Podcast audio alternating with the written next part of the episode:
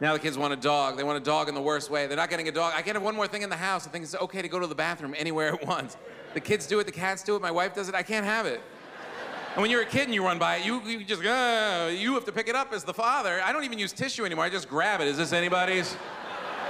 Anyone forget to do something?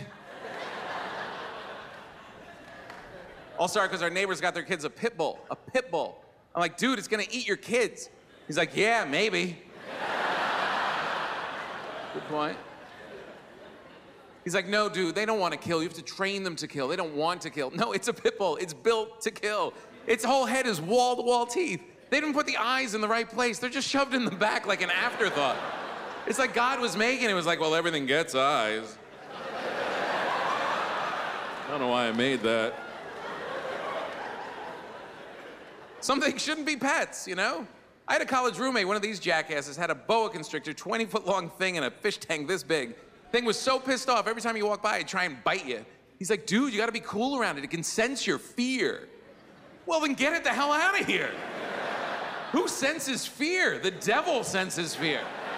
That's not a pet. Get me a goldfish. That's a pet. Doesn't sense anything, just floats around like a dumbass.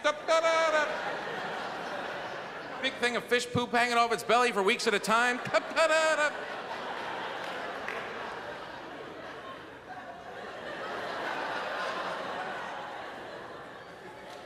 Not dead, not dead. I thought I was dead. I'm okay. I'm okay. I'll keep it going. Watch Tom Papa live from New York City, only on Netflix.